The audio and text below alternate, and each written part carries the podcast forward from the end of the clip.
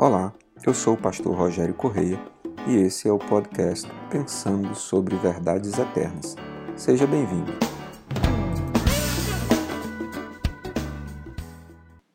Todos nós fomos chamados a viver essa vida eterna de que nós temos falado nos últimos dias.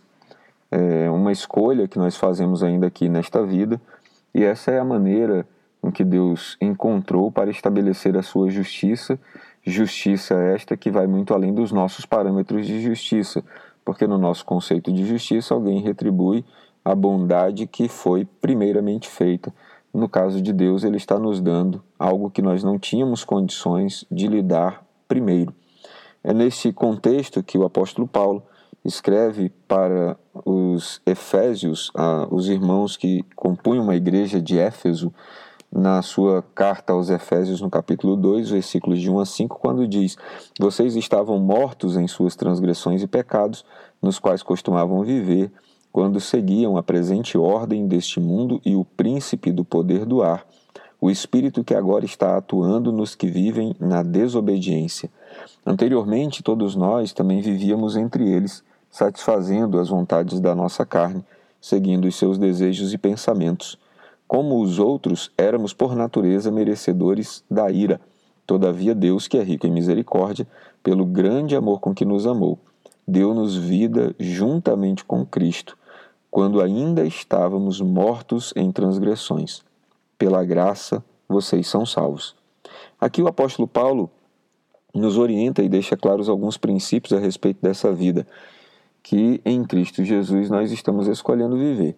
Uh, o primeiro princípio é: nós estávamos mortos quando fomos encontrados por Deus, mortos nos nossos pecados e nas nossas transgressões.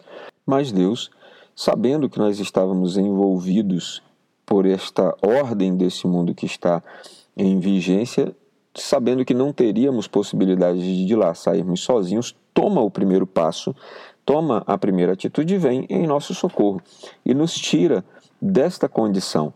Mas aqui nós temos uma revelação muito importante. O apóstolo Paulo diz que nós, antes de sermos achados por Deus, costumávamos viver debaixo deste pensamento, deste modo de gerir o mundo.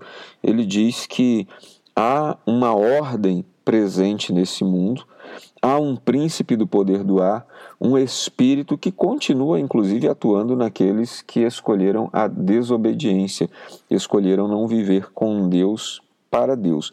Então, o que Paulo está nos dizendo é que quando não somos libertos por Cristo Jesus para pensarmos e vivermos debaixo da direção de uma nova ordem, uma ordem estabelecida por Deus, nós estamos vivendo e sujeitos a uma ordem, a um princípio que é relativo ao princípio da desobediência, que é relativo ao princípio daquele que domina este século, que é Satanás.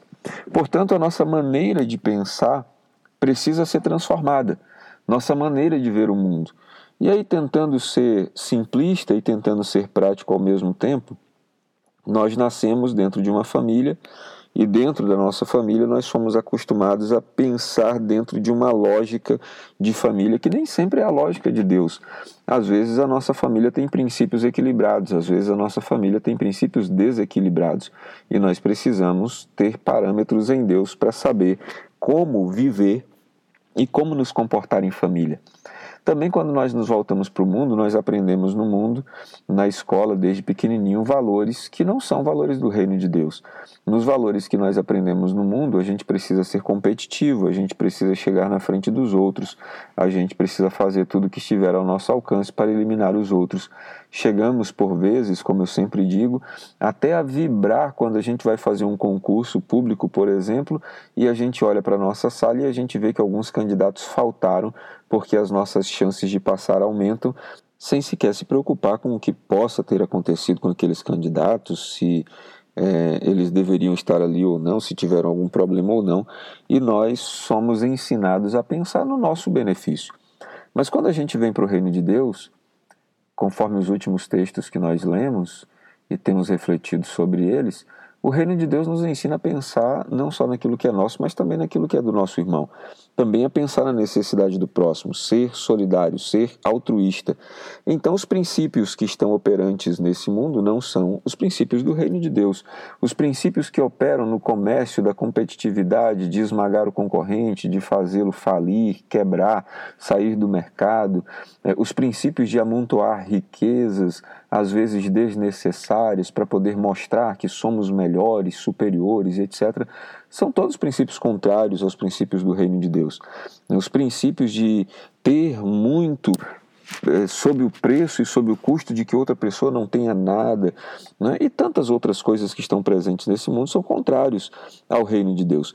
Por isso, nós precisamos entrar em Cristo Jesus para quebrarmos a ordem que está presente neste mundo é, que ainda estamos vivendo, mas que é uma ordem que não pertence ao reino de Deus. E Paulo complementa isso dizendo no versículo 3: anteriormente, todos nós também vivíamos entre eles, satisfazendo as vontades da nossa carne. Portanto, viver para satisfazer as vontades do nosso eu, do, do nosso corpo, nossos instintos, nossas paixões, não faz parte do universo de Deus seguindo desejos e pensamentos é, como outrora éramos não faz parte do universo de Deus. Paulo diz: como os outros, éramos por natureza merecedores da ira. Quem segue seus instintos, suas vontades, seus desejos, seus próprios pensamentos, sem submeter a sua vida a Deus, é merecedor da ira e não da misericórdia. Quando somos transportados por Jesus do reino das trevas para o seu reino, então nós experimentamos misericórdia, nós experimentamos um grande amor de Deus e passamos a viver agora como quem está morto para esta vida anterior e vivo para uma vida nova. Paulo finaliza este trecho das Escrituras dizendo: Pela graça vocês são salvos. Graça é uma palavra de significação muito complexa que teologicamente nós nos acostumamos a definir da seguinte maneira: é um favor que nós não merecíamos receber, mas por amor Deus fez por nós. Nós não merecíamos a salvação, mas por amor Deus nos salva. Que você aprenda a viver com a mente de quem foi salvo, sem ser merecedor. Que você aprenda a rejeitar o pensamento deste mundo e deste século para abraçar o pensamento e a vontade de Deus para a sua vida.